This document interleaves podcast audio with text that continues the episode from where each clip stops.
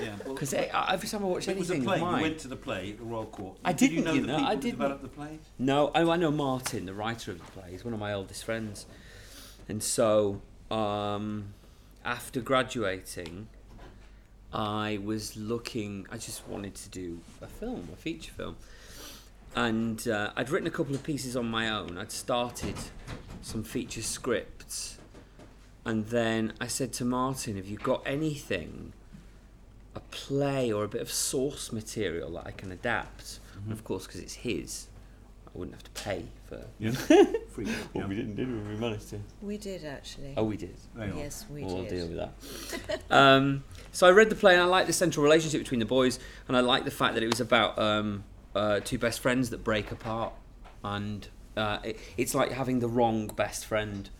And I thought, yeah, I've done that when when I was younger, and that was it really. That was the beginning of it. It's very classical. It's very Shakespearean kind of idea. I mean, it's Yeah. very firm base. Yeah. Yeah. But then we went through loads and loads But of it wasn't set. What, where was it set? The play. Southport, and then so it was by the seaside as well. it's set by the seaside, and they go digging thing, for your graduation ragworms. film was in Blackpool, and now you've got all these people in Worthing. I've shot in Blackpool, Worthing, and Whitstable. Right. So, So inland, you don't really. don't like it. yeah, I don't know. I head for the coast, and now I live in Brighton. Yeah. Okay. So, um, all right. So, so he had this play. You you adapted it with him. No, Who's the other writer credited? Mart. Oh no, I tell you what happened was, I wrote the first draft. I did adapt it with him. Yes.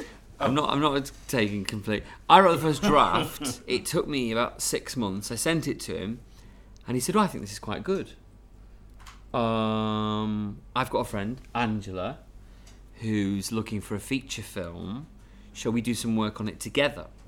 I said, "Yeah." So we started by giving me notes. The notes turned into rewrites Yeah. the rewrites turned into arguments and then after we'd done about we started then just literally rewriting each other's work and writing really angry emails to each other what the fuck have you done to my script and then at some point we had a meeting with angela and you read i don't know i think you read about the fourth draft No, I read the first the first adaptation. The Oh, first. did you? Yeah. Yeah, I was right there from the start, as was Claudia. You read the first one, Yeah. didn't you? And then Ah, I yeah yeah yeah glad you read it when it was and then I went down the official road of sending it to my two faithful readers, and then fed back very subtle comments. And my first comment, more girls, because the girl, the boys Right. were so dominant, Yeah. and I felt that the script was totally imbalanced because it was all about them, and they were supposed to be falling in love, and there was no substance in either of the girls. And uh, it was just before Christmas, and I just said, "Great, love it. More, more Laurie, more Mooney." And did you have this sort of philosophical Rita Tushingham character who was sort of thinking about youth and all of that? we did but she was a completely different character she rewrote her own character Yeah, she? you met her, and then Rita said, "I really, really." She thinks it's a, a film of the t- of our time, and also she recognised it as a relatively classic piece. It's got, a, it's a, as you said, it's got classic storyline. Um, but she did say, "I want to have my own little arc going on." So her, she had a little development, didn't she? Yeah, which is nice. because she was written as a kind of Nora Batty kind of character. She was called Val. and she was on um, um, one of the She was on a thing. Yeah. motorised Is that a motorbike? it, yeah. which is all going to be No, a mobility scooter. Oh yeah. Yeah, well, you can't put Rita Tushingham on a, on a mobility scooter. I mean, she's too glamorous. Yeah. So she just sort of said, I want to make her glamorous and sexy and give her a past and say that she was a high class hooker. And we went, ooh, all right then. Right. Yeah. That was the kind of sort of. I did a film once where she died in the first ten minutes, which wasn't very nice or glamorous. Oh, really? Yeah, she's great. Yeah. She's great. She's so beautiful, isn't she? Yeah, she was so nervous. Yeah. But she was, um, she worked so hard. and she brought such an elegance to our, our in the in the time that she was with us. It really lifted our game, didn't it? When she was there. So let's just keep going with the story for a while. So, so you developed. It took you some months, and then, and then. And then we were working you, together. You were reading it, and you were all working together. And Mm. Claudia was already involved with the project then. Claudia was. yeah, she, she was in the background, but then she was brought. You were brought on, weren't you? Yeah, I think I read the first half of the first very you first did. draft. You were the first Right. person I was read the first it. person that ever read it, and from there it was just draft after draft, and I got involved five months. Right. Be- yeah, Yeah. before we Uh, started yeah. Claudia was secretly involved, and then I said, Angela, Yeah. I've got a production designer, and you said. um, Right. and then we just went wrecking like one weekend Yeah. here and one weekend there, and just like, oh, this could work, oh, this could work, and Right. finding suitable places. But we to- could. I, the reason why we- we sub moved it to Worthing was because it was easy for us all to be sort of London based and get there for the crew, for the act. Well, mainly for the crew and for me for recceing and for all that kind of thing. But we kind of wanted to keep the spirit of the play, and because Martin's from Bradford, the writer of the play, co-writer, and I'm from Manchester. There's a kind of northern. And you're very humour. careful not to put the word Worthing or Worthing Station or Worthing anything or Worthing No. Rock. You don't. You don't know it's Worthing. We just populated it with Northerners and Yeah. And Nick. Yeah. Nick. I'm not a northerner. No, no, he's a southerner. Yeah. Mm. Okay. So can I just no, so so at this point you had a you had a script and you had a you, you, you had a production on your hands. Yeah, and they were, and I kept on feeding them because they're quite. Both of them are very dominant writers, and they didn't Yeah. want inter- don't think they needed any interference from a producer whatsoever. So I had to be quite careful in the way I gave them because I had my readers and I flip flop between them because they're very good readers, but they have very different opinions. One's a girl and came with girls objective girl view, and one's a boy um, and came with boy view. So I always kind of give it to them both because I like both views. And, and- you were looking for a feature, and you were looking. I needed for uh, for me because I I personally had been sort of in finding out how to make a film. I grew up in advertising and I've had masses of shooting time. yeah. And I thought, oh, I'm going to make a film now, and uh, realised suddenly that the industry didn't appreciate my skills at all. And what I needed to do was to go and prove myself. So that's what I did. And I was Yeah. looking for a script that was very uh, was shootable for was not very contained, yeah for a very small amount of money. Right. And also, I know that with prep, that if you've got no money, the, the, the key to making a film is preparation, Yeah. which we had. We had, we And were. did you two know each other for a long time? No, we'd never met each other. I'd met Martin. we met at the theatre, didn't we? Met at Martin's play. Yes, Martin did a play, and I worked with Martin on the play, Mhm. and we met then. Mm. Right. So. Um, In the first meeting, you said, "What can you shoot this film for?" And I said, 30,000 pounds." And you went, "Okay." And then you went, "Look me in the eye. Are you capable of doing this?" I went, "Yes." that was it. Yeah.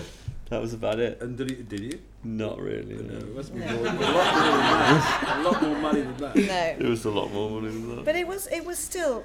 I think it was. It sort of grew, but I was part I of based. the Sorry. It was. It, I was part of the growth because suddenly, when you get involved in the project, you realise that you want you can make it better. And I think the what the three of us were absolutely brilliant with uh, about with Nick and with Claudia because they were so key in the preparation.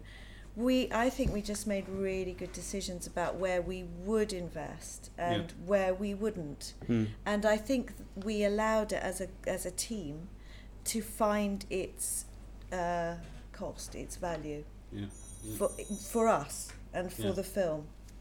Yeah, because we were going to like shoot it on the 5D or 7D or whatever and do lots and lots of cost cutting. And then I said, because I'd worked with Nick on Right. before this. Oh, had you? Yeah, I worked with Nick on um, this internet teen TV drama series thing that we did For a company called Coast. for a company called Coast, which was for the launch of uh, Hannah Montana the movie. Did it in in in sort of co-production with Disney. It was only ever on the internet, but um, that was I got I got a job for Coast, Mm. and they said you're a new director. We want you to work with an established, you know, DP. DP. I said okay. So I worked with Nick, and we got on really well, and we had a great time. And then when it came to doing this film, I said I really like Nick Gordon Smith. And I said I really want pretty pictures because I Yeah. didn't want to make Yeah. a film which just didn't have the most beautiful pictures. Yeah. Well, and that's why Nick came on. and Nick is a, uh, you know, we would call him a, a landscape cinematographer. Um, Well, he makes the most too. beautiful so, pictures. I mean, and the, and the landscape's part of the film, isn't it? So it's, it's a big- yeah. it worked. Well- I, I think with a low budget, as a if you're a DOP and you've got a low budget, you want to get on with the director. And I really enjoyed working with Julian. And I think that's what, you know, first of all, it was like, yeah, I really enjoy working with Julian. I want to do a film with you. Let's read the script. Rather than Yeah, read the script yeah. and then think I like that. I just really enjoy working with him. And, you know, I think then it comes up, how do you make a film with hardly any money? Which was, which is an issue. And I think for a lot Yeah. of people, I mean, for me, I've been working, making films for about 20 years, you know, something like that. Different budgets. In fact, I think budgets for independent films have gone down generally since I've been working over 20 years. And you've really got to think, how do you make a film for, you know, if you want to make your own film, how do you make it for a, li- for a, a very small amount of money? I mean, it's, you know, there are various techniques, as Julian says, there are 5Ds. People make films on 5Ds, they make films on.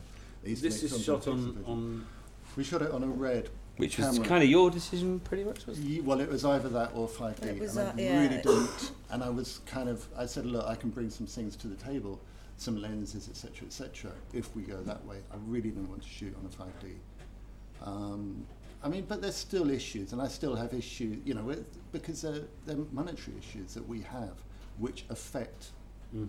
the way, the look of a film, the way the film's made. yeah. And it really, you know, I can see it quite a lot of the time. When you look at it, yes, but I mean, I, I have to say, looking at that film, I don't, I don't feel, I don't. We'll, we'll, we'll hear from everyone, but I, I, I don't feel that there's some, some missing. Thing. And uh, the red's giving you incredible kind of latitude in post, so you know, it's, Yeah, really, it's it's sort of graded for a really, a really consistent. But I think going back to it and what you said earlier, what I love about the film is the way you get into the characters, and you don't really, you know, at the beginning you're they're very kind of disparate, and then there's something that happens, and I, I find this personally that there's something within those characters that I just start to really go with, and I forget about everything else, and that's very strange. When you worked on a film, and you, you must know, when you look at the film that you shot, the last thing you do is look at the story, and look, you're just looking at it and thinking, oh God, why did I make that decision? Why did I do this? Why did I do that? But on this film, I do. I lose it after about you know a quarter of the film, and then I get into those characters, and Mm. I think you know the, you know being young teenagers, Mm. there's something about the love story that really, really draws you in on it. Well, let's talk about the performances and the casting and all of that, because we've got a director on our hands who's an actor, which is relevant. It's completely relevant, and it was absolutely a key part of why the film is, is I think, as good as it as it was, because Julian, Julian's casting was brilliant. Julian, remind me why you why you went to film school. I mean, just, just because Because there are I people didn't here- want to. There are people here who've never never seen you. I mean, uh, uh, you know, the, so so you you're working. because successfully as from working as an actor for from about the age of 18 so 13 years i was acting for i got more interested in the entire process of storytelling from conception I, when we finished a scene i always wanted to go and sit in the editor with, with the editor i wanted to see the whole thing through and um, i didn't kind of feel like i had enough control of what was going on. You could only do your little bit, and then you had to leave it up to someone else. And then I made a short film at the Metropolitan Film School as a kind of warm up to see if I liked it, and it got accepted by the British Council and did all right at film festivals. And I sent it here, and uh, the rest is history. And that was that. Okay. And that was that, yeah, yeah. And then I just got bitten by the bug, really. From the first day I arrived here, I was like, this is brilliant. Can- But when you're working with, because it's true of your graduation, it's true of all your work that you you you've got really intense uh, um, stuff out of quite young actors. Mm. Um, how do you work with them? I mean, just talk about how you, when when you're approaching uh, a script and a story like this at the beginning of.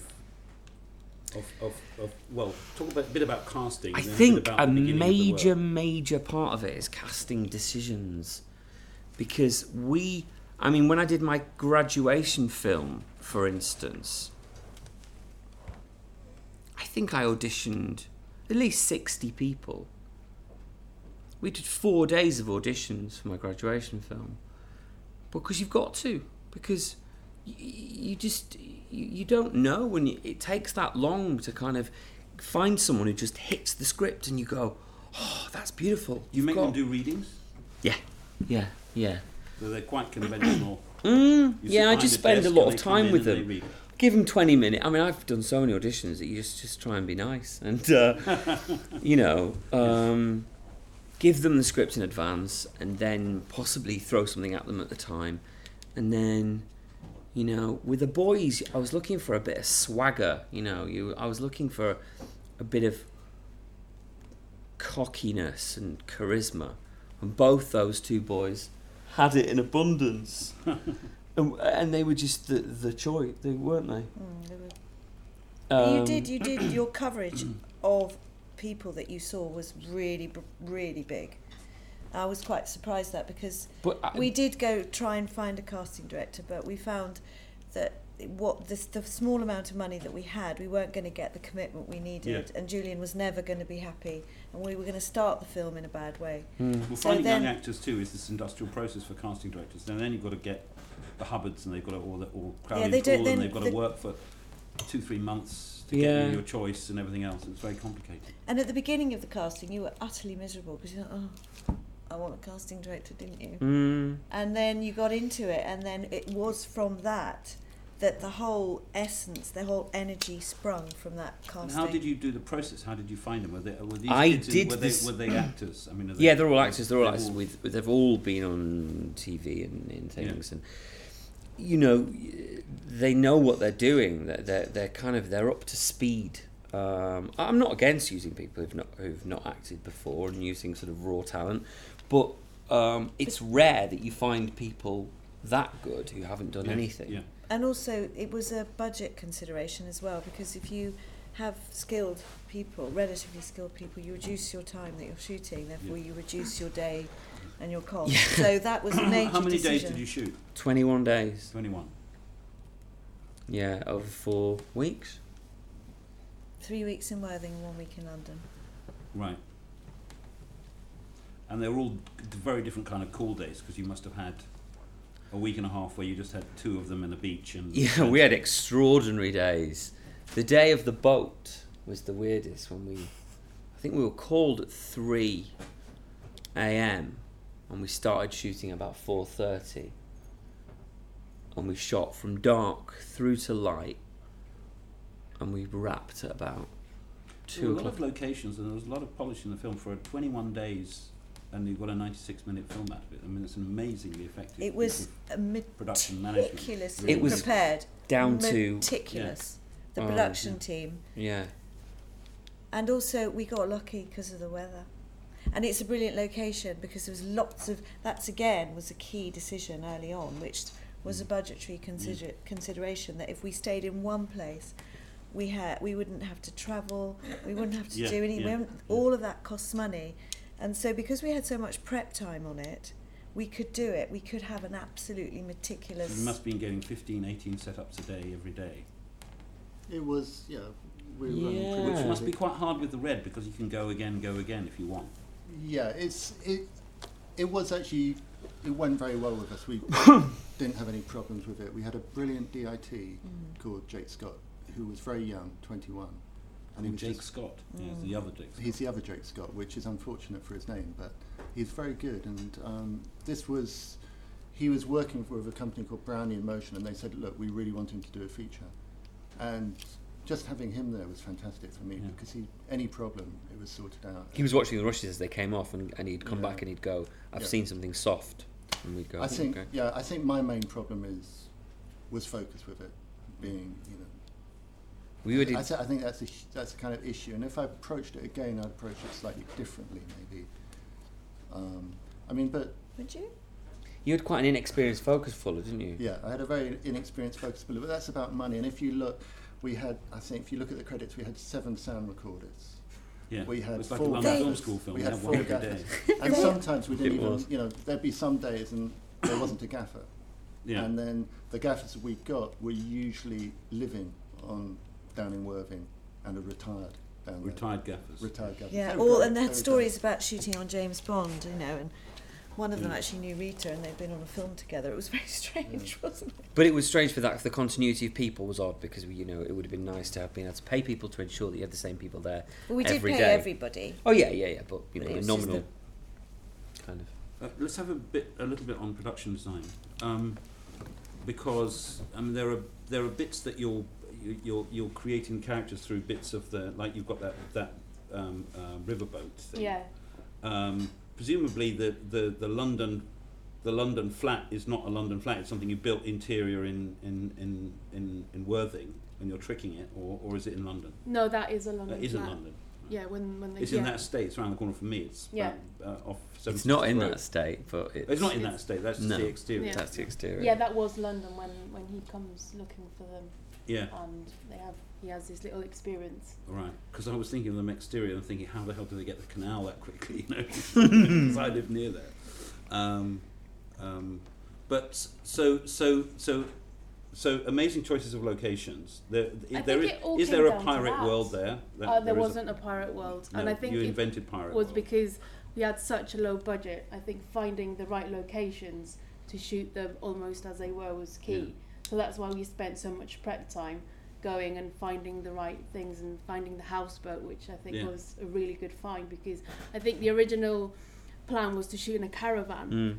And then driving through Shoreham, I saw the boats, and I was like, well, we could do it there. And then Yeah. we left the idea for a month, and then the idea of the caravan kept on. And then I called Julian and said, well, why don't we do it in, in a houseboat? So we went on to finding that Mm. amazing houseboat, Mm. knocked on the door, and it was like, well, Yeah. Yeah, You we want knocked on sh- doors and said, "Can we can we film on shoot your a film boat?" There here? are lots of very important lessons in this for, for low budget filmmaking because you're actually you've got the production designer telling the director where would be a loca- good location for the actor to live, Yeah. and then exploiting everything out of that, Yeah. and then you're responding to that rather than saying, yeah, but they live in a caravan, Yeah. um, Yeah. which is the more conventional way you make a movie, which is actually less interesting. yeah. And Um, that location, I think, gave it a big visual Yeah, plus. And it's basically learning to be really resourceful with what you've got, your budget, and making the most out of it, and working with the spaces you've got and trying to make them work for the story and the characters. Because I and think there was the really a cafe at the front there. Well, that was sort of Yeah, no, the cafe construct. There, existed. there really is a cafe. Yeah. yeah. Yeah, the cafe's there. But the things that you did, like charming the police to turn up that afternoon, you know, because we couldn't pay to hire anything Yeah, like you needed that. a police car to show up. And they, police were, car. they were the, No, because the idea was like, well, well, dress they weren't the real car. police though. The actors were, were, were actors. Well, one of them was Claudia, you were one of the. Yeah, because and then there was a policeman, wasn't it? No, it's He- my No, friend. that we was swapped. your it was the police driving, and then it was, and then it was Oh. two actors. because Okay. it, we couldn't afford to dress a police car, so I literally went into the police station and begged them Said, could you for half an way? hour of their Yeah. time. And they were really, really nice. I don't think we could get away with it in London.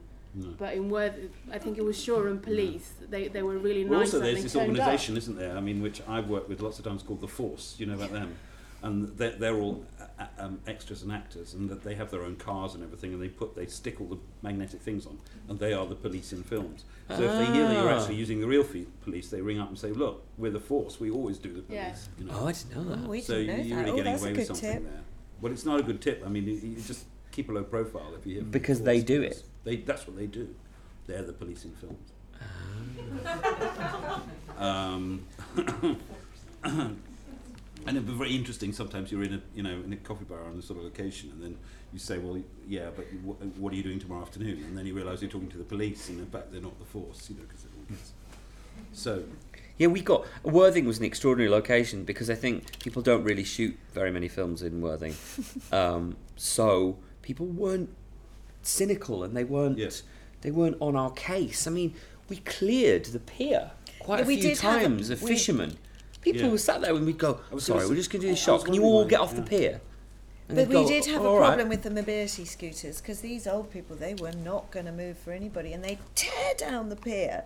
They- and, yeah. You know, and it was like, stop, stop. And they go, no. And you couldn't stop them doing their daily constitution on their things, and they would insist that that's what they had to do. There's one more thing because I'm going to open it out in a minute. There's one more thing that obsesses me, which is good value for music. So, because this has got the most amazing soundtrack for the kind of level of film that you're making, and I assume that you, what you've done is you've, I mean, quite a few of the musicians have got the same surname as you, which obviously is important. That'll be my brother. um, so, so, but then, but then there's also, presumably, that you, you've sort of pre-sold the soundtrack rights to somebody else who then delivers it for the movie. Is it that kind of deal? No, the all the music was because the other writer Martin, he was in a band, so his music is in there right, as well. right. And both Martin and Julian are very well connected with With music. music, the music world. Um, so J- Julian Begg, borrowed and steeled. My friend's got a record label, and it's got an artist called Rose Eleanor Dougal, who's in a band called the Pipettes, and she's we've got a couple of her tracks, and on their label they've got a band called the Travelling Band, and that's their music, who top and tail the film. Right. But so we've all got into we've all kind of negotiated that it's fine to do this for festivals Yeah. and for private screenings, and then I think we're gonna And then have you to- start paying them. Then we've got to start paying them. yeah. But they've all But been it's a deferred deal, so once Yeah. you've earned anything. So when we earn it, there, yeah, yeah, Yeah. yeah. Great. Okay, well, I, my, my production questions are answered. Um, uh, we should open it out a bit. Are there any questions out there about the film? Or about the making of the film? Or reactions? Um, there's somebody there at the back. Let's start with you. This one's for Angela. Uh, Angela, uh, is there a particular kind of taste you have for films? Is that the reason you about produce this, or is Um, it like Yeah, I, um, I like be- beautiful things, and that was a beautiful film with a beautiful story. But I do like it. To, I do like very dark stuff as well. I don't like it to be obvious, and I think that this particular film has been is dealing with a very dangerous subject. It's a social taboo, isn't it? Suicide, and so uh, particularly in the young. And also, we have dealt with, uh, just touched on paedophilia as well. So, two very bad, dark subjects. But throughout, you're looking at the most beautiful pictures and having the most beautiful acting going on. So, that's what I like. I like dealing with putting those two things together. And then you get the rub, I think. You get that, ooh, that tingle that a film makes you feel that nothing else in the world does. That's so my that thing. means uh, that aspect of yours is superseding the commercial aspect of the film. Correct me if I'm wrong. Um, well, this remembering this is a first film, so it's a rites of passage film, uh, our rites of passage film about a rites of passage, and I think it's the only time I said to to uh, Julian and Martin, the three of us, the, that this is the only time we'd be allowed to do what we want to do for ourselves and have nobody to answer to. Um, we could do what we wanted. We could choose what we wanted to do. We didn't have somebody going, "You can't do that." And if one of us said you can't do it, well, all right then. We all just got on. We never fought. Well, we did actually, but we really enjoyed fighting. The three of us, Martin, Julian, and I, loved the conflict.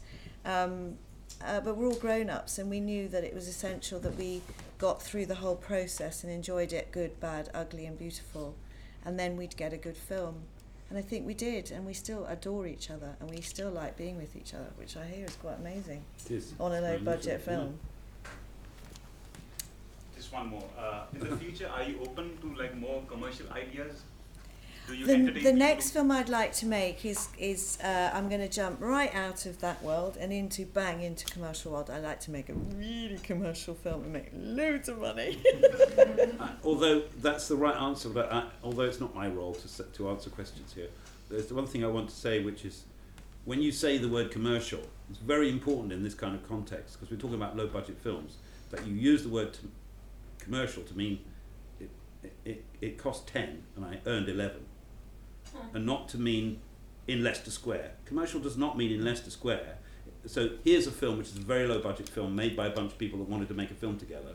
It's got a serious chance to play two or three festivals. Some territory picks it up. It starts to get some life, makes four or five television sales, kabang, it's recouped. Yeah, I think we it's a low budget film. So the, the whole question is it's about prices. It's not about what is commercial and what is not commercial because people make a decision to be commercial when they have very little money. All they do is make little films with very bad car crashes, which are very unimpressive, um, which don't have anything to do with the mainstream market, but also have no impact whatever on the art house market. So I'm sorry to, to jump in, but it's very important that we don't use that word commercial to mean you know, uh, uh, kind of, uh, uh, you know, with a mainstream theme on a low budget, because really commercial films on a low budget tend to be television programs. Sorry. Yes, I mean, it's, I, it, I, I suppose I'm trying to. I'd like to make a high concept film, which then requires a bigger budget and is available. It's more suited to a wider audience. Yeah. That's what I would try. A wide audience. Yeah, a wider Yeah. audience. So that's what I responded in terms of But you're going to work together again. I hope so. I hope so, yeah. Yeah, I Yeah. hope so. Okay. I'd love to. I'd like Julian to go off and make two films, two films without me. Yeah. Come back a huge success. You're not worried And- that he's going to fall in love with some producer while that's going He'll on. never love a producer more than me. I Good. know That's very that. good. Security is a good thing. Yeah. Now, who else? We had someone else at the back in the red t-shirt. thousand was the original proposed budget. What was the final cost? What do you think? Uh, Seventy thousand. Nearly. It was 140, inclusive, including a VAT. Wow. Mm. I had a big lesson with VAT. Does anybody get the VAT thing? You budget without mm. VAT, and then you actually have to pay with VAT, and you've got your money, and you go, oh, I've got all this money, and then you realise you haven't got enough because you haven't counted for your VAT. Yeah, and you don't, you don't have a place And to it was it. for about three days. I just couldn't move. I just stood, stared at a blank wall, going, "How am I going to get that extra money?" I didn't know that. No, well, I didn't tell you any of that. Good. Is the VAT the same as? Is it seventeen and a half percent as well? It's now twenty percent. Oh, really? But actually, while we were shooting, it was seventeen percent. It was in post production that I got I, it mo- moved into twenty percent. Yeah, it, it doubled in post production, didn't it? The budget doubled. The, what got me in the end was the red camera because I'm actually I'm trained as a post production producer and I specialise in special effects. So I sort of thought, oh wow, I'm great at post production. But then the red camera bit me in the ass because I didn't understand. I didn't understand the key part of it because I, I just there was a bit of technical that I didn't understand, and that bit cost me huge amounts of money, and that was the issue of raw files. Yeah, so so you had to create the whole look and do all of the work on every frame afterwards. You have to Yeah. unpack it, and it gets all the operating massive. decisions are made in post production. Yeah, Mm. and uh, we so couldn't what I have the storage was huge, wasn't it? yeah, and no so I one went, could take it because it was so big. I went to a small company, and then it's, uh, well, the whole film was based on opportunity. I was everybody was taking this on if they wanted an opportunity. Everybody got paid, so I went to a small post production company. Said I've got this job. Da da da da. Would you like to take it on? They went, oh yes, that'd be fantastic. Got there, spent three days. I couldn't do it. And so my lovely ten thousand pound post production budget turned suddenly But all, all the same, I mean, on your final price, it's good that you say your final price, but it's an amazing film for that price. It is. yes, but I think and that Nick's right that, that, that, that 20 years ago, these kind of films cost four, four times as much, and Mm. everyone was Definitely. paid I mean, daily, and they shot yeah. for 32 days. And Sure.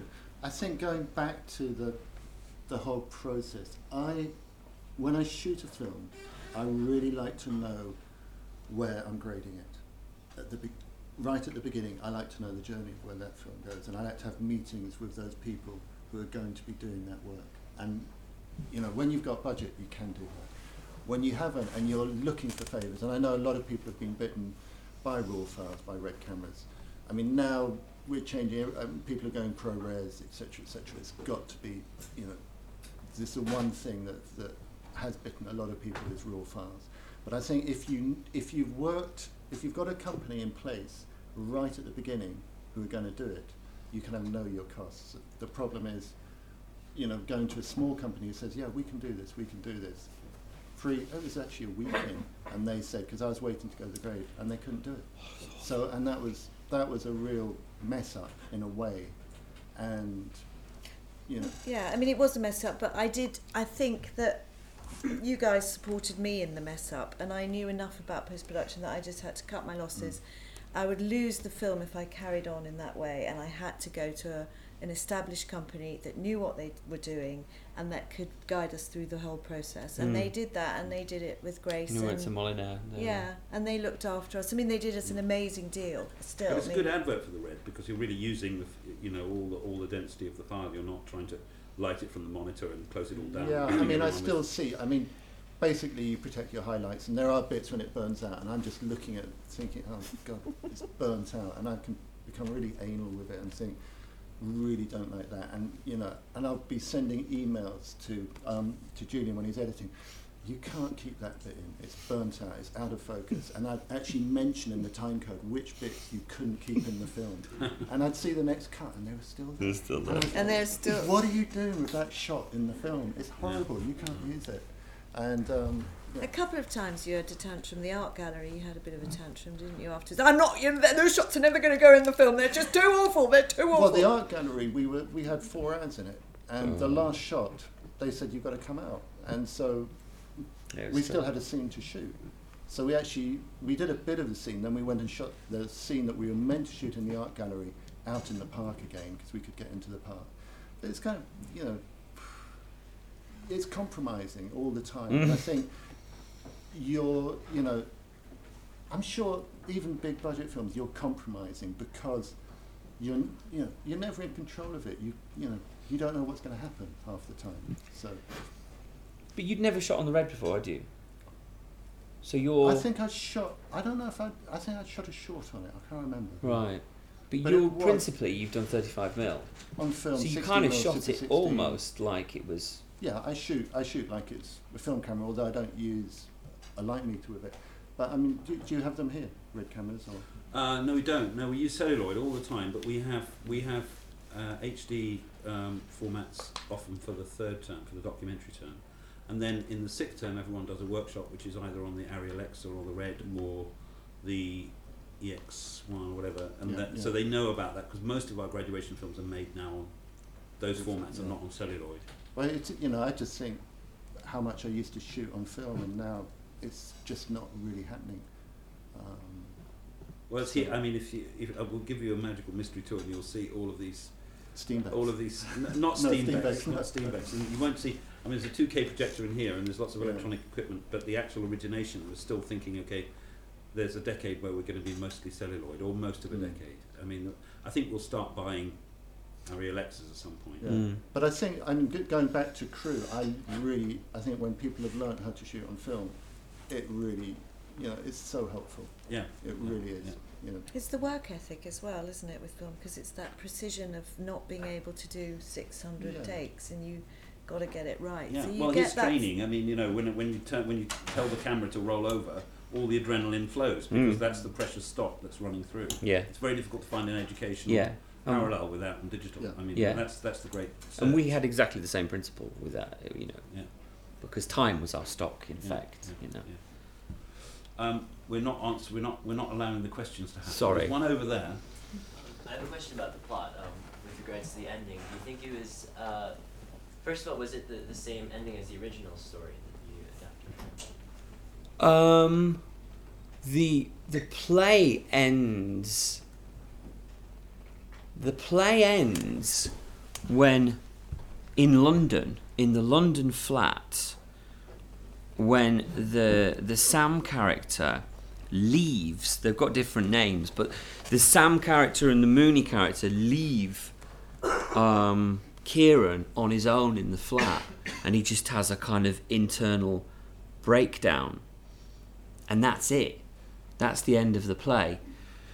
But I just thought that wasn't quite enough, and the play is peppered with monologues where people talk to the audience about their um, internal state of mind. In fact, the opening of the play, the girl who kills herself, Laurie, walks on stage and describes her own death. Um, so I had to. It, it's not linear. The play. It's all over the place, and I had to kind of put it back into chronological order, and then. Regards to the film ending, do you think it was quite polarizing in that you have the good guys and the bad guy, as opposed to kind of driving home how the whole world was kind of totally fucked? Well, yeah, I mean, that's our second in- ending that we actually shot as well. Um, we we shot the en- the original ending last June, and then reshot that ending in November. And what was the June one? What was wrong with the June? The- in the June ending, Did you test it? Did you take it to an audience and say, it was just rubbish. it was just. Um, what happened was uh, Sam comes straight back from London, goes to the beach. He meets Kieran on the beach almost straight away. He beats him up. Then he runs along the length of the pier in this kind of officer and a gentleman, and, and he sees her on the end of the pier, and he just kisses her. And it was just shallow. It was just yeah. there was no Doesn't sound good. there was no difficulty in it for him. And I thought, I don't want a romantic ending. I want to get the romance out of the way so that the ending is hopefully you're left feeling how he feels, which is to a certain extent he's let himself down, to a certain extent he's dealt with the problem, you know, he's, he's pissed off with himself. It's a complex, but he's he's got this girl. I think also, just to, the um, ending was much darker before I insisted that it wasn't, and it was hard pushing them because they, Martin and Julian, are much darker, and they left it with no hope whatsoever at the end. The initial ones, weren't they? It was much darker. I think it, it would, the darker ending would have seemed possibly more fitting because of how. But can you can you leave a film? I mean, I can't as a producer. I can't leave without hope. I can't. Otherwise, I'd, I'd end up like Laurie. Sorry. We've got a, maybe an answer to that question here, Yeah. or, or maybe it's another answer- question. Another question that is related to that, I think. My only issue about the film is a bit because of the, um, the suicide and the way you approach suicide. Um, and I was struggling a bit with that. Um, and I was wondering if you have done any kind of research um, about uh, people that commit suicide and the consequences of the people around them. Because it's so beautiful the way you approach it Mm. that I feel it can be dangerous. Yeah, yeah, yeah, yeah, yeah. Um, I think Martin did because Martin. He's obsessed with it, isn't he? Yeah, yeah, yeah.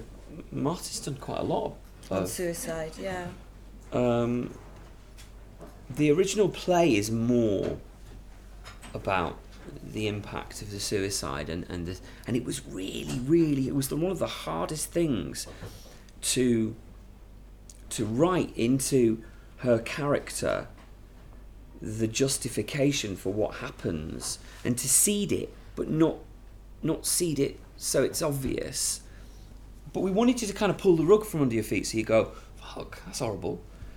But you've got to you've got to you've got to have enough in the story leading up to it so that you think she's she is quite messed up. Um it's a hard thing to do because you've got to take responsibility for a character doing that to themselves um psychologically. Um and then we wrote well, we we talked we wrote about the backstory that she was uh, abused by a boyfriend of her mother's. And so you're left kind of thinking is it you know is Kieran responsible? Is everybody responsible was she going to do that anyway I don't know if I've answered your question at all Can I add to that? Because at one point, the character of Rita, doesn't she say something like, uh, uh, you know, like in my life I can do what I want with it, Yeah. I'm at the edge, and that actually quite sort of uh, made me think that that could be also played a very big part because she thought was almost setting herself free from that, from the Mm. pain that she had gone through, uh, from the abuse that she had in her childhood, or she had problems having, you know, because she was quite unstable and I liked it because I knew she was going to do something that was not very nice. So that was quite, uh, you know, that, but you don't know which point she was going to do it. Maybe she's going to come out of it. Mm. But that was quite good because it wasn't all of a sudden. So yeah I, she's definitely got it in her head that there's a little bit of a fixation with it and with pushing herself to the edge, which is why you get that bit of the scene on the cliff where she stands there. So all we could do is hint that she had some kind of serious demons. But putting the bit of the conversation with the uh, with Rita's character saying was it kind of uh, for a purpose to that it kind of played a part in them saying that she is actually going to be free. It's not something bad for her. Yeah, yeah, yeah. Well, it's an interesting debate because also, I mean, the original question of whether whether whether you create some beauty around the idea of it resolving things, Mm. and whether that in itself is a kind of dangerous way of dealing with suicide, is uh, it's an interesting one I hadn't really thought about because it's. I mean, I'm, I'm, I th- it almost works for me, but uh, the whole idea of having a, s- I always think having a subplot which is about abuse, sexual abuse, or something like that, is always sort of just appalling thing because you can Mm. always get a sort of a, a, bit of dialogue and say, well, you know, this thing happened in the past, and you think, you know, what's happening now, as Mm. it were. But but but that does work in terms of uh, in terms of destabilizing um, the audience. Then the question is: Is Sam? Is the film? Uh, is the last reel of the film about Sam becoming Sam, or is it about Mm. him discovering all the elements of a mystery which have an obvious answer? That that's what she had to do because that had happened to her. Yeah. And so on, and that of course is incredibly banal if if we think that. Mm. Mm. I mean, it's about Sam, isn't But- it? Finding who he is. But it, it, we, we always ju- we, we struggled with that. Is it about Sam when he he- when he hears the news that she was possibly abused as a child, and then he he's sort of gradually putting the pieces of it together. Does he go to London to find out exactly what happened? Because he goes to London, he doesn't do an awful lot. He just sort of Yeah. yeah. But then you had placed that relationship between character of uh, was Mooney. Yeah. Right at the beginning on the beach, she comes up to him. So I always felt that some. I don't know. I always felt that there was going to be something between Oh, them. did you? Yeah. Did I you just, really? know, Because we yeah. tried to avoid that, didn't we? I don't know. Maybe I did. I don't know. No, I, I like it now. I, I know I liked it Yeah. because there was something because uh, he, she was always going with the wrong guy, and uh, I just hoped that when he went to London, I was hoping in my mind oh, going that's with the film thing, can you know give him a break. You know he needs a break and she needs a break. Are they going to get together? So. Question over there. Um, were you conscious of the, the casting um, side of stuff? Because they're both two main characters in Waterloo Road as well. So I don't know if you've, uh, you Yeah. know, it, obviously in Waterloo Road it's a young, it's a TV thing and it's Mm. young actors and they're all upcoming actors. So were you concerned that um, when someone saw this, they'd be thinking along Waterloo Road ways? I, I mean, I don't watch Waterloo Road, so all I could, I was told that they were in Waterloo Road. Because So- recently there's been some kind of death thing going on. Oh, really? So it's funny how the story stories are crossing. Yeah. I, I think if it was a program that was really part of, I mean, I can't think, I don't watch that much. I mean, they're great actors, but did you not? Did you think, um, you know, what if we hadn't gone for such famous, like? I didn't think they were that famous, to be honest. I didn't. If they were in EastEnders, I think I would have struggled with it. I'd have thought Until people are we going to got- think it's yeah. EastEnders the film, but Until we got I to I'm a big Worthing. fan of Waterloo Road. yeah. well, we, we, we got to Worthing, and I, I didn't know them because I hadn't watched Waterloo Road. And um, it was amazing. It kind of spread like wildfire. They were mobbed. And they were mobbed. Mm. And we'd be, there was one scene we shot, and we had a huge audience of kind In of like the a park, hundred kids who Because kept they're both quiet quite during the feisty week. characters in, Yeah. in that drama, in that Mm. you know TV thing as well. So, um, I mean, when I actually coming up to these film things, I just typed in your, typed in the movie name. Um, I usually do that just a little bit of research before I come to see what's what's playing. that's good. And I just saw the two main characters. I was thinking, okay, this is this looks good. But I was just thinking, was that a uh, was it just the fact that you found those actors, or did you go out deliberately finding? Was it Well, from the you know, from the producer's Not point of view, you're always looking for stars, aren't you? Because that's Okay. going to sell your film. So it was always a debate. But you as were to looking for talent, not them. Them being in something was not But necessarily. I think I think we we always uh, we did we did have the luxury with this film of saying this is our film that we're never ever going to have a problem with because uh, or from a from a producer that says you have to have these requirements and we just found the best people in the industry at that time for the parts. And we didn't look at the bigger picture because we know later on down our careers that we are going to have to look at the bigger picture.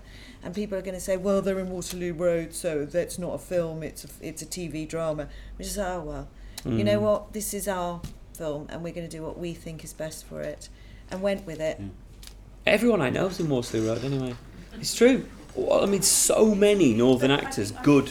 I think that program on TV, like TV, is something I don't watch TV much, but I like the acting within that, and I, I've, I've Got really good lot of- actors in it, yeah. I mean, Mooney, she's now got a part in Waterloo Road. But I, I've never seen Waterloo Road, but but but I, I, I, I suspect that you'll find that the crossover between like a low budget movie and Waterloo Road is very very limited. Um, I mean, if, if if it was something which which was a kind of you know an indie sitcom on Channel Four, maybe people would make readings across a character. Um, but between Waterloo Road and this, there's so little overlap of the of the in a way the the kind of the, the, the first the most natural audience that um, I don't think it's it's much of an issue. I don't think it'll help us or hinder us, to be honest, really, because they're not big enough Did you cast people who weren't proper actors? Like, did you go for any talent like that? Did you just?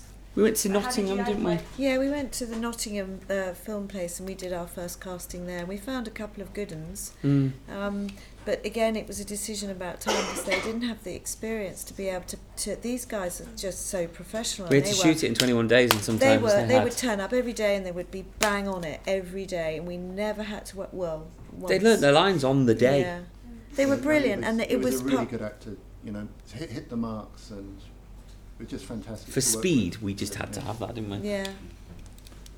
Are there other questions out there? One more. I- Oh well. uh, Oh. well, Before we go there, let's go to this gentleman. My Back question there. is, um, is this film made just for UK audience? Are they the target or will it be outside UK? All right, let's talk about the distribution of the film. What What are your plans? We'd like it to be distributed everywhere in the world. The first festival that it got into, which it's not playing at now, was um, in America, in Rhode Island. But we were quite surprised by that. that was a bit of an odd one. So uh, our, our ambitions for it are completely global. But I think at this stage, our experience is not enough to know exactly what's going to happen to this film. and our our philosophy at the moment, it may change, is that it's a living thing of its own now. It's created and it's formed. And as long as we show it, and as long as we get it to the people that can get it distributed, it will find its own way. And in that process, we'll learn what happens to a film and how to get it distributed. And that's been part of why, you know, we ha- we've done the film because we had to, to, we've our learning curve. We had to find out what was, what was going to happen to us and our film. And I think it will it will find its way. It will place well, and we will get the return because it's such a cheap film. So we will get our money back. I think. The reason I'm asking is uh, uh, the, the accents are local accents. Oh, yeah. And um, the sceneries are local, all local. So the target, in my mind, the target people is only UK. But if you are producing it some other countries, have you got any response from anybody? oh, yes, it's a very, very, very good question now because people might not understand Yeah, I mean, I think it's. what they're saying because I've played to people who can't understand what they're saying. I think for me, as a producer, there's a point of where you go from local, you know, provincial, parochial kind of ideas. That it moves into a different sphere, and that's what I was trying to push. And we had a debate about this. Is that I wanted to give it a high production value, and I wanted it to go across that line where you don't see the the, the smallness of it. It moves into a bigness. Doesn't matter what the budget is. But the ideas and the You're talking pictures. specifically about the accents. Yes, but the- I think that's what I'm saying. That you're taking it out of its its small box, and it tur- and I hate to use this word, but it sort of moves into this kind of arty stuff. You know, it's done. It suddenly goes into art, which is the bigger picture, isn't it? Where everybody everybody goes to it naturally, and what's what we've tried to do. Um, we've tried to take it away from our small island and make it bigger than what it is, and it, it may not work. We'll see. We'll see where this where it takes. I think it's got its own journey, and it will. But if people don't understand what they're saying, then like with Trainspotting that had to be subtitled in America. Yeah, but that's extreme, isn't it? No. There's no need. I'm Portuguese and I might not have understood everything, but Yeah, you'll get enough. But the pictures and the combination of the whole thing takes you. I watched the whole film after the grade. I watched the whole film and I know it very well without any dialogue. Wow, what an experience that was. I just sat there in the dark in this beautiful place at Molyneux with this beautiful screen, not a sound, and I sat there for 97 minutes and I've seen everything being shot. I was like, oh, that's amazing. It was a completely different, and I obviously I understood everything, but. I mean, so I know the story, but, But- it's an interesting exercise. But it's an interesting question. I mean, I, I, but I, I think in a, in a way, what the answer is is that there's is a kind of film where um, the initial audience is in the festival circuit, and it's amongst people who are enthusiastic about this kind of film, and precisely its localism, and precisely all of those things. So then, if you try and make decisions which make it more accessible, you might actually be watering down the thing that which gives it that, its identity. So you're always caught in that kind of paradox because it tends to be that low budget movies, uh, um, uh, or let's not call them low budget movies because some, people don't like to think about that because it's got wonderful production values, but but but uh, and they don't like to say art house pictures because in Britain cinema is not art. But find a word for it, something which is a specialist movie which plays in festivals, a festival movie which then gets specialist distribution, then how, how specific it is is very important to people feeling that there's some value in it. So, so they'll have to live with that, I think. Yeah, we couldn't. I wouldn't have made this film with two actors with RP accents. Not because I have a problem with that, but because um, it wouldn't feel. It wouldn't be Wouldn't rich enough. true. Wouldn't feel true. Wouldn't be genuine. It wouldn't be. Wouldn't be this story. There's another question, Amy. There Got a was a very similar question. There's a very similar question. I want to say I really enjoyed the film. I'm glad that you kept the colloquial, the, the accent, because RP would have not. Right, and I'm going to make this the very last question. Thank you. Uh, yeah, I enjoyed it as well, and uh, having not an RP accent, it's quite nice to hear something that isn't an RP accent sometimes. Um, I'm interested in, in the story um, in terms of there's a play and there's a playwright and there's yourself writing the script and then the producer comes in and they've you've got ideas of your own from two other people who are giving you their ideas of the script. When you've got all of that input going into a film, how do you keep um, the story coherent and and and to a vision? I suppose um, we you left us alone for long periods of time, didn't you? Uh, we'd have note sessions be- between each draft that were quite intense, where you'd sort of meet us and say we, we've we've got a couple of readers who, but you you didn't actually sh- give us the notes. You were quite I you were quite give- it- gentle with, uh, and and then we'd go away for two months on the next. So me and Martin worked intensively on the themes and the story of the relationship between the two boys and what we wanted Sam's journey to be.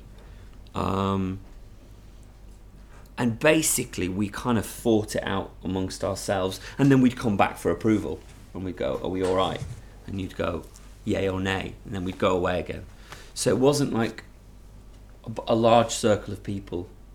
We kept it quite close, didn't we? Yeah, and um, but in the nitty gritty of it, it was sort of me and Martin. I think I really trusted them because I knew I knew what I thought they knew what they were doing, and therefore I didn't. And I'm very. I, I think with creativity, you- with people that are trying to create, you have to be very gentle to to to allow them to actually get that out.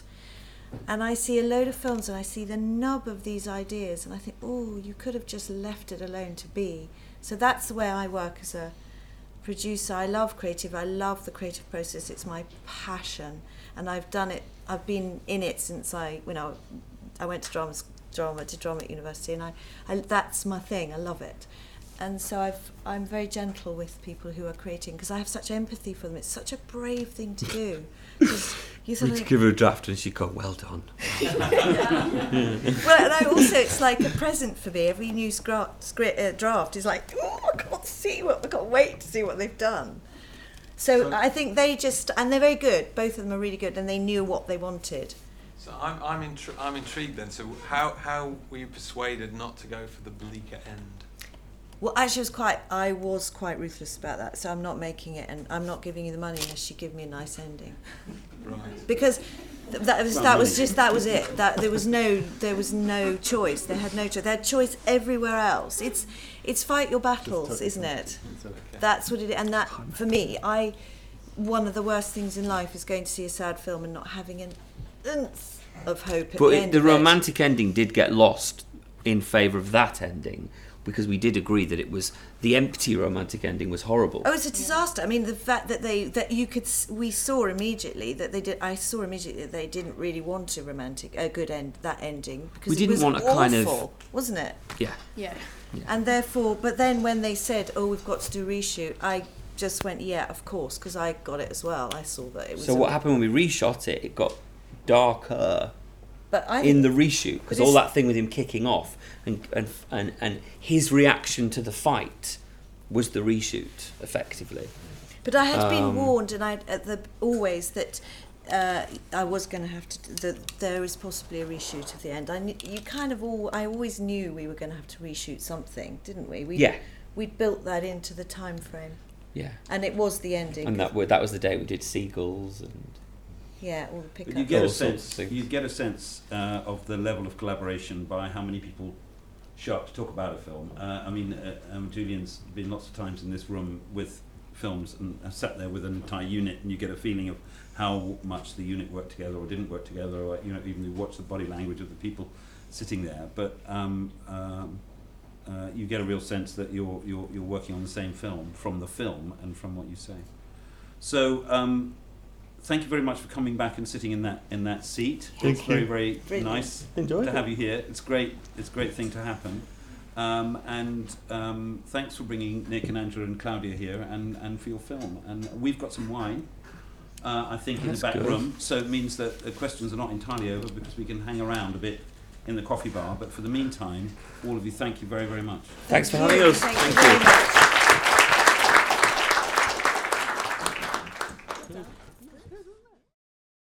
This podcast was brought to you by the London Film School, a Skillset partner.